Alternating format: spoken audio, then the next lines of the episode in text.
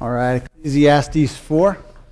We'll be in Ecclesiastes chapter four this morning, and if you're using one of the Bibles we provided for you, that'll be on page five fifty-five of the Bibles that we provided there uh, in the rows. So you know that we live in a culture that possesses the ability to communicate unlike any other in world history. I mean, just think about all the different ways that you communicate. You probably have maybe a phone at your house, even if that's simply your cell phone. Your cell phone, you can make calls, you can shoot text messages, you can... That that brings us into a whole nother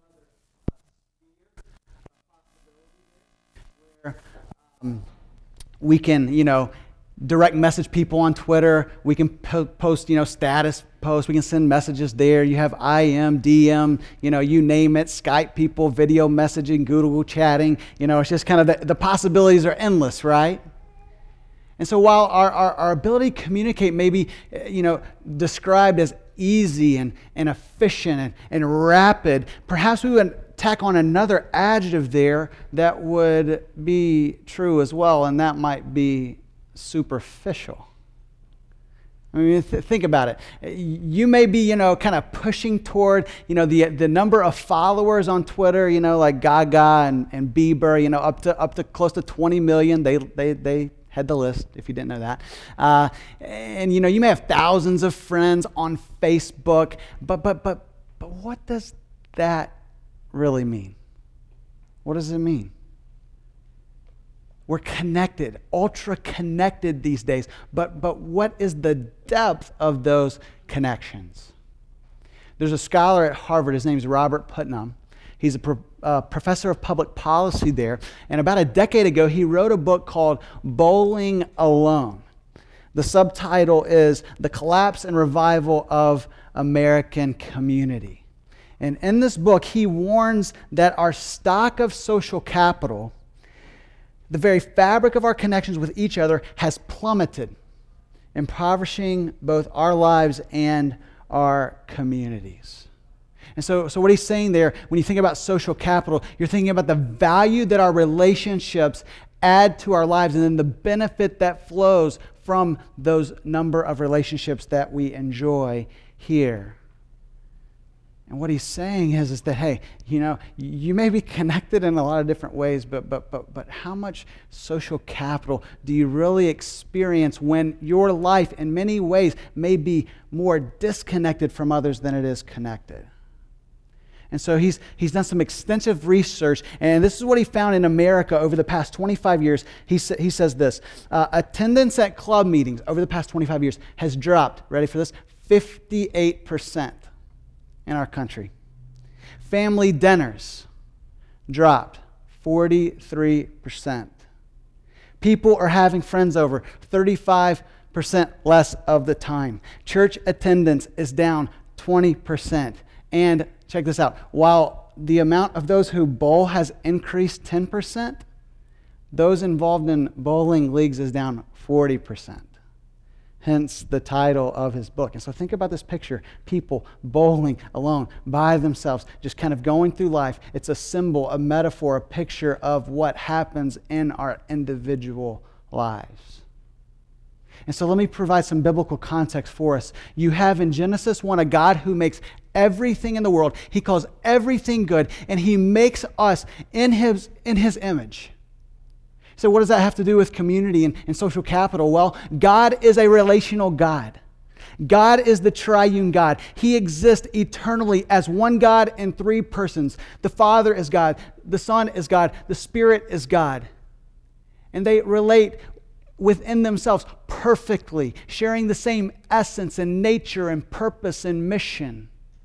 And so God as a relational God, and we are those who are made in his image, we have a capacity for relationality, to relate to one another. It's in us. That's how he's made us. And this is where the preacher's going in, in Ecclesiastes chapter four. We, we, we've heard already that this preacher is after all different kinds of pursuits in life, and he is a wise teacher. Remember, he's making these observations of life that he sees under the sun. And he is going to warn us of some enemies of community on the one hand, but then he's going to encourage us toward the blessings of community on the other hand. And here's kind of the overarching encouragement for us this morning, is, is, is for us to increase our social capital, but do so by living in community with others. And this is where he's going in Ecclesiastes chapter four. And so the first, the first encouragement for us this morning is to reject enemies of biblical community. We're going to see this in the first eight verses and then in the last four here in this chapter. The first enemy that we find in chapter four is the enemy of oppression. Check out verse one with me. What does he say? He says this, "Again I saw all the oppressions that are done under the sun, and behold, the tears of the oppressed, and they had no one to comfort them. On the side of their oppressors there was power, and there was no one to comfort them." And so think about the preacher. Remember, he says that he was diligent in his pursuit. He had set his heart on this pursuit to find meaning and satisfaction and purpose in life. And he has gone down so many roads already, and he is just making observations of life under the sun. In other words, his search is expansive and exhaustive and comprehensive. And he ended chapter three in the same way. He's, he's seeing the, the injustices in the world, and he continues on in chapter four to say there is much oppression in the world, and it's maddening to him. It, it creates this, this, this uh, reality of despair in his heart when he sees all the oppression that takes place in the world. I mean, his eyes are open, unlike us much of the time. I mean, if we're being honest, right, we, we kind of go through life with blinders on. And we're we're consumed with, with, you know, our job, our work, our desires, our pursuits, our life, to the point where we don't see the injustices and the oppression and the world around us. But that was not the case for the preacher. He sees what's going on. And by the way, this is not a, an attack against, you know, authority and, you know, positions of power and, and, and kind of leadership structures. That's not the issue here. The issue is not positions of power, but those who abuse their power. And this is happening all over the world. It's happening in our own country. UNICEF, the United Nations Children's Fund, reports that approximately two hundred eighteen million children ages five to seventeen work, with more than half, about one hundred twenty-six million, working in hazardous situations. Maybe in mines with chemicals and pesticides and, and dangerous machinery. It's not right. Love one forty-six, a nonprofit organization committed to combating human trafficking and slavery, they, they say that two children are sold into slavery every minute. I mean, just think about it. By the, by the time the sermon's over, roughly, you know, seventy children sold into slavery. And you think, yeah, that's that's like in the world. It's not our problem. We could talk about that. But added to that, over one hundred thousand children in the United States every year are forced into some type of prostitution or pornography. The preacher sees this, and he responds in verses two and three with a really drastic response. Look what he says. He says, "And I thought the dead who are already dead more fortunate than the living who are still alive. But better than both is he who has not yet been and has not seen the evil deeds that are done under the sun." In other words, in light of how fallen and evil our world could be, his conclusion is, man, it's it's it's it's, it's when you when you're faced with that reality, it's almost as if we're we're better off not even being here. Not even being born, than to see all the atrocities and the evil and the oppression and the injustice in our world. And I want us to think about Jesus here. Man, I love Jesus. Isaiah fifty-three says that Jesus was a man of sorrows and acquainted with grief. What is that? What is that saying? It's saying that Jesus, who was perfect and perfectly innocent, had eyes that could see all the injustice and all the fallenness of our world, and it troubled him. He wept over the injustice that he saw in the world. He was even willing to die for it. So just to kind of, you know, get in each other's business here. I mean, is that you, like, at all? Does the injustice and the oppression around you, does it bother you like it bothered Jesus? I mean, do you ever shed a tear over all of the oppression in the world? I'll admit, I'm not like Jesus as much as I need to be and want to be and ought to be in this area. But here's some hope, okay? This is, this is how the Christian worldview can speak to these issues in a way like no other religion or worldview. You see, we understand that we are made in God's image.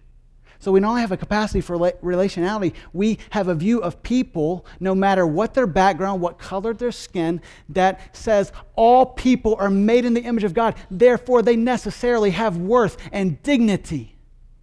And we're to treat all people as such.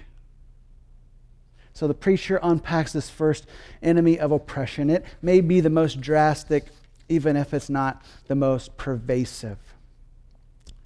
Verse four hits one of the ones that are the most pervasive. He says this, "Then I saw that all toil and all skill in work come from a man's envy of his neighbor." Here's the second enemy of, of community, and that's envy. Well, look again at verse four. What does he say? He says, "I saw that all toil and all skill and work come from a man's envy of his neighbor." Now, uh, to, to, to kind of put some handles here, the, the, the preacher is speaking hyperbolically, okay? This is a general kind of principle that we see that much of our work, okay, maybe not all, much of our work is motivated out of wanting to stay ahead, get ahead of our neighbor.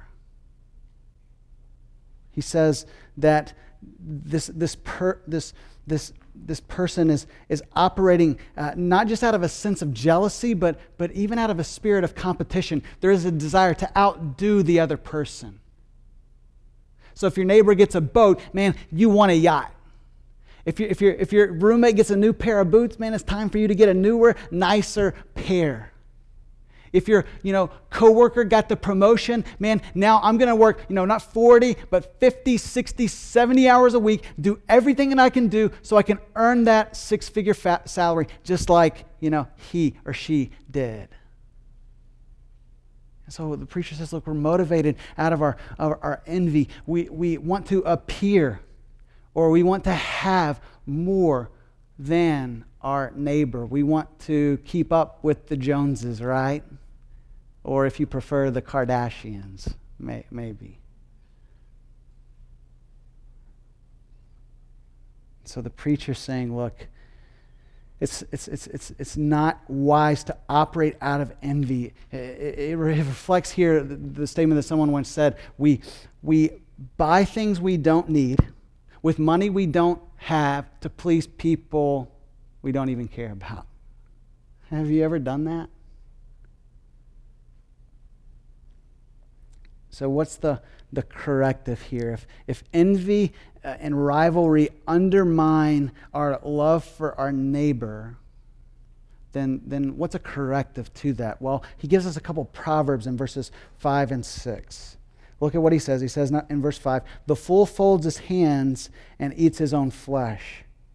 Better is a handful of quietness than two hands full of toil and a striving after the wind." To, to, so to sum this up, you have uh, another uh, extreme to avoid, laziness, which, as we step back and think about it, it's also a barrier to community, right?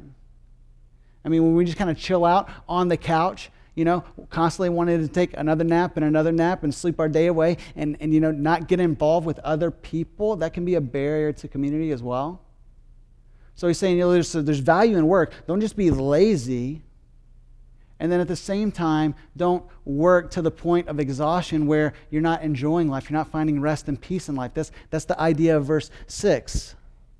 Don't be a slave to your work. Better is a handful of quietness, one handful, than two handfuls toil, uh, full of toil and striving.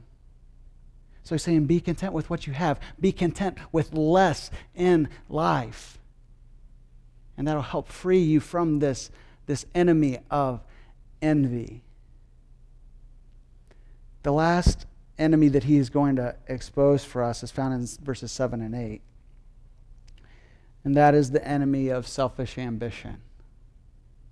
So check verse seven with me.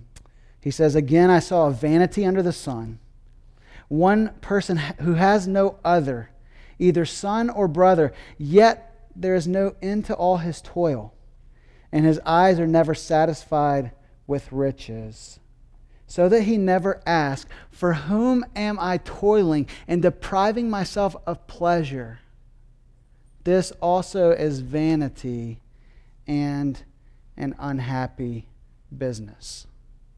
So here, again, we have another picture of the workaholic, right? I mean, the forty-hour week is just the tip of the iceberg for this person. They're going to work and work and work and work until their work owns them and just drives them into the ground.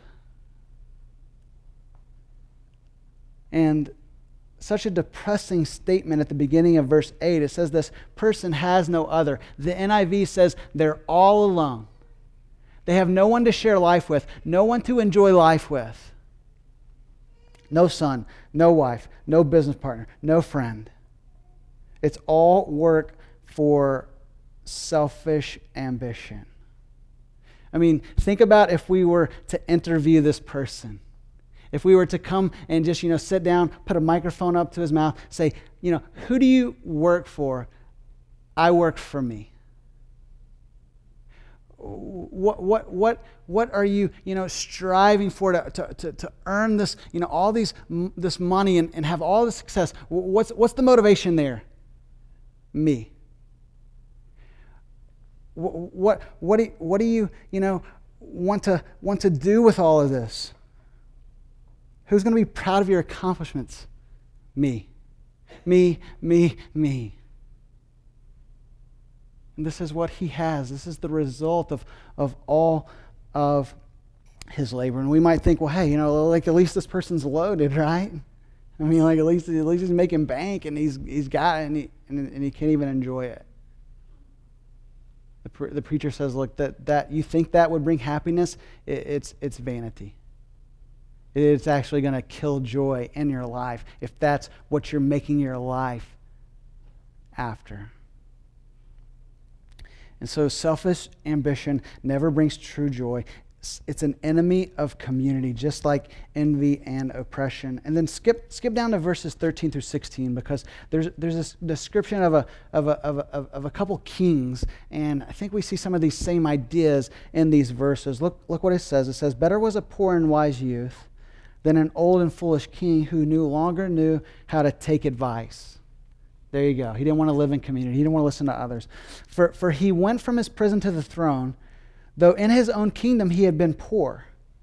I saw all the living that move about, about under the sun, along with that youth who was to stand in the king's place. There was no end of all the people, all of whom he led. Yet those who come later will not rejoice in him. Surely this also is vanity and a striving after the wind. So we see that even the community there is not going to be satisfied with him. They're going to be wanting more and more and more and more. And in this description, we find the picture of what he's already shared with us in these first eight verses. And so look for these enemies in your life. We know that selfish ambition and envy creep into our hearts. Perhaps even to the point where we would consider, maybe even if it's a subtle, mild form of oppressing someone else so that we can get ahead in life. And the preacher's saying, look, all those are enemies to, to biblical community. It's not what God wants and, and intends for us. But then, uh, thankfully, we're going to move to some positive instruction in verses nine through twelve. And, and here's the encouragement here, to receive the blessings of living in biblical community. It's it's as if the preacher is saying here, look, you know, we've observed the foolishness of individualistic living, and so how about putting that on the back burner and pursuing the wisdom that's found in community? And we find the key principle here in the in the first really five words of verse nine. Look at what he says: two are better than one. There you go. Two are better than one. And he's going to unpack that as we go. And so we're going to see some, some advantages, some blessings that come from meaningful relationships here in nine through twelve. Let's check it out together. He says, two are better than one because they have a good reward for their toil. For if they fall, one will lift up his fellow. But woe to him who is alone when he falls and has not another to lift him up. Again, if two lie together, they keep warm. But how can one keep warm alone? And though a man might prevail against one who is alone, two will withstand him. A three-fold cord is not quickly broken. And so to, to summarize these verses here, we find that community promotes success. He says two are better than one because they have a good return for their toil. In other words, we can get more done when we work together. We can have more success when we work together. I mean, college students, like I was able to make it through college primarily, in part, at least, because of study groups, all right? So, you know, you guys are probably like acing all your classes, don't need anybody to help you along, but that wasn't me. And that's just kind of one example, kind of small example of how two are better than one. Five were even better, especially if they were all smart and paid attention in class and took good notes. Um, so, so community promotes success in life. Community also provides support and security in times of need. This is what he says in, in verse ten and eleven. I mean, You're gonna, let me just not, I'm not asking you if you're gonna, if, like if you've fallen down in life, I'm just telling you, you are gonna fall down in life. And it's a, it's a sad, sad moment when you're there on your back and you have no one to help you up. We need each other. It also provides uh, sec- security here. Uh, we have actually, this is, you know, ancient Israel, and we have a picture of two travelers, perhaps in the winter months when, you know, it's very cold outside. And so it gives a picture to say, look, when when, when it's when it's cold and the nights are cold and, and, and it's time to go to bed, it, it's, it's better when you can lie down next to, to someone to keep you warm.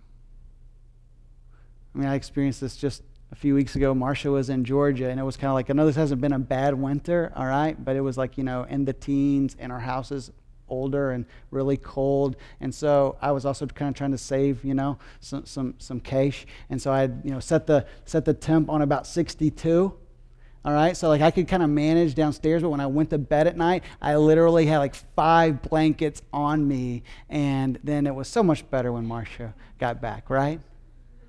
For a variety of reasons, but two are better than one, and you know, when you lie down together, you can keep each other warm. And so the community provides success, it provides support and security, but then it also provides strength, particularly strength under trial. Look again at, at verse twelve. He says, and though one man might prevail against one who is alone, two will withstand him. A threefold cord is not quickly broken.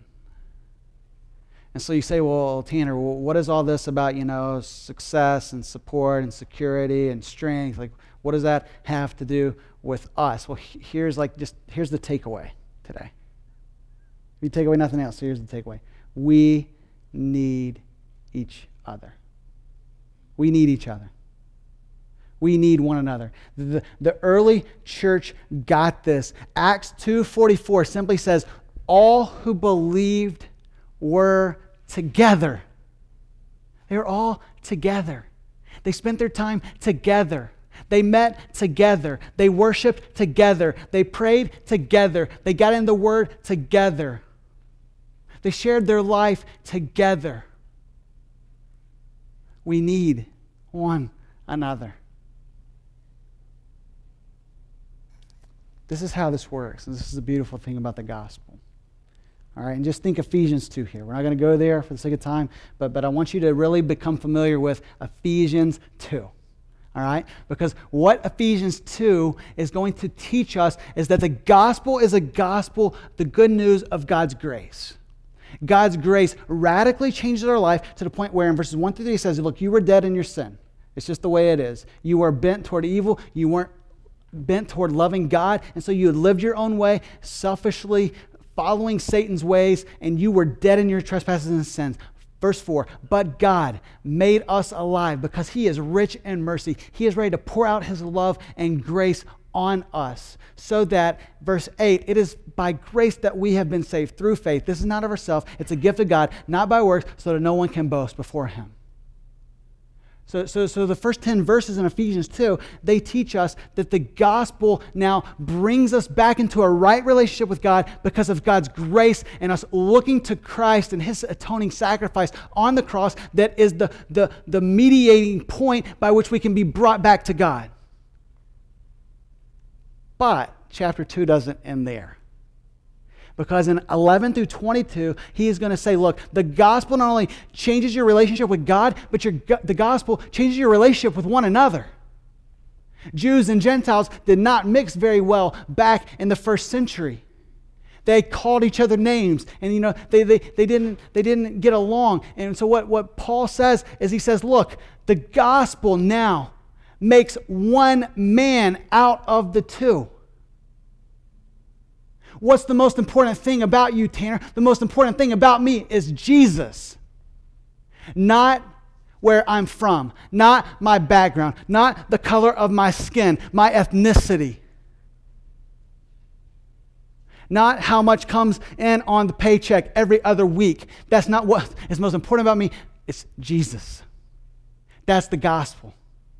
And the gospel takes two radically different people and brings them together because now Jesus is the most important thing about those two people. The gospel creates a new community. And we're able to relate to one another and love one another and fulfill God's will for our lives together, committed to God and to one another. So this is what the writer of Hebrews is talking about in chapter ten, twenty-four and twenty-five. He says, and let us consider how to stir one another up toward love and good works, not neglecting, this is important too, not neglecting to meet together, as is the habit of some. Okay, it was happening in Paul, um, the writer of Hebrews' day too. But encouraging one another, and all the more as you see the day drawing near. And so, so, so we know this is just how it works. Okay, we just this is just how it works. I know this, you know this, everyone knows this. Some people will say, "You know what? I'm cool. I'm good. I don't, I don't need the church. Like, I don't need." And what, when we say that, we're not talking about like institutions and buildings and bricks. I mean, a proper understanding of the church is not all that stuff. It's people. That's we're the church. Okay, maybe that's part of the problem why people say this. But people say, you know what? I'm good. I'm cool. Man, I can make it on my own. I don't need other people to, you know, like read my Bible and, and stay connected to God. And maybe you've thought that. Maybe you've said that. Maybe you hear others saying that. Well, let me offer a few encouragements. Here, here's four encouragements to consider if that's kind of your mindset or if you if you interact with people who have that mindset. Uh, number one, God made us for community. We've already t- touched on that. He got to set eternity in our hearts. He's made us not only for himself, but he's made us for one another. And so he wants us to relate to one another really, really well. He's given us that capacity and that need. We were made for this. Number two, living in community promotes humility. So I know it's it's it's you know kind of difficult for us to say, hey, I don't have it all together. I would be better if I, you know, learned from that person and gained their wisdom and saw their example in life. But community is good for us. It promotes humility. I mean, I changed my notes. I used to, when I kind of like preached on this before, I would just call people ignorant and arrogant and let them have it. And I'm trying to be, you know, a nicer guy these days. Okay? So maybe God's working in my life. Promotes humility. Uh, number three, community provides the context for us to live out the c- commands of Jesus. All right, so think about this. How can you live out the commands to love one another, John thirteen thirty-four. Bear one another's burdens, Galatians six two. Be kind to one another, forgive one another, Ephesians four thirty-two. Teach and admonish one another, Colossians three sixteen. Encourage the faint-hearted, help the weak, First Thessalonians five. Confess your sins to one another and pray for one another, James five sixteen. And the list could just keep going on and on and on and on. How are you going to do that by yourself? You're like, good luck with that, you know? Good luck. So community provides the context for us to live out the life that God wants us to live together, to help one another along in this journey. And then number four, I would just say this: love what Jesus loves. Like if you if Jesus is, if you're okay with Jesus and you're loving Jesus and you're following Jesus, then just think about Ephesians five, a couple more chapters along, where it says, Christ loved the church and gave himself up for her. Christ died for his people. How would we not turn around and love those same people? Just like he's called us to, like he loves us. And so let me ask you, have you have you benefited from the community of faith? I mean, I have. I need your prayers. I need your counsel and encouragement. I need you to celebrate the joys in my life and to help me through the difficult times and the t- times of trial in my life. We need one another. And, and these, these, you know, qualities and characteristics and benefits can be experienced on Sunday mornings, and, and, and it's happening, and that's good, and we praise God for that. But but just to make kind of a specific application to life at Redemption Hill, I want you to think about uh, how this really, we really want to get at this value of community in what we call our community groups, all right? Not a, not a very, you know, novel name, but it gets at what we're after. So, so our community groups, what are they? We, we say that a community group is a family of missionary servants who are committed to making disciples who make disciples, all right?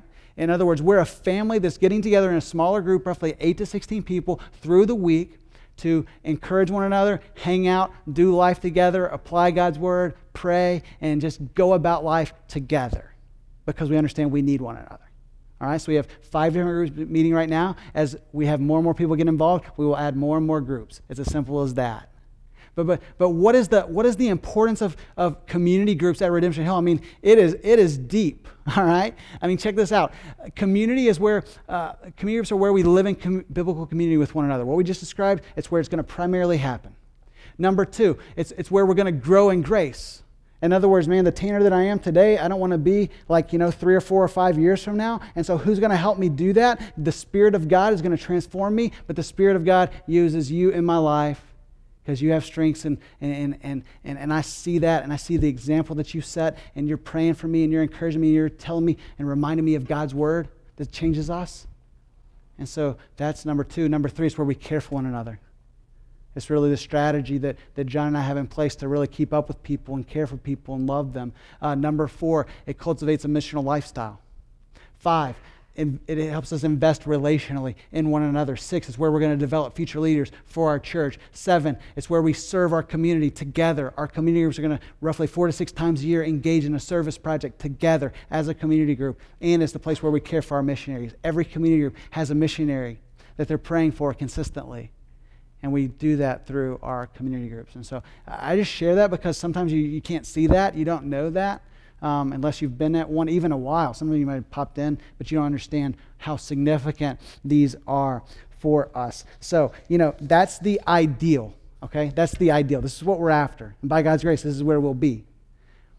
But let me also say this takes work, right?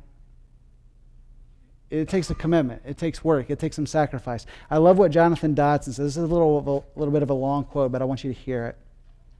He says this: community is what you make of it. Community isn't an idea, it's real people. Awkward, struggling, weird. No one laughed? Okay. You must not be in a community group then. Uh, different, funny, slow, arrogant, sheepish, humble, curious, skeptical, excitable. You get the idea. Jesus didn't die to make cliques. He died and rose to form diverse communities. Diverse and different is hard. It requires love, effort, and patience.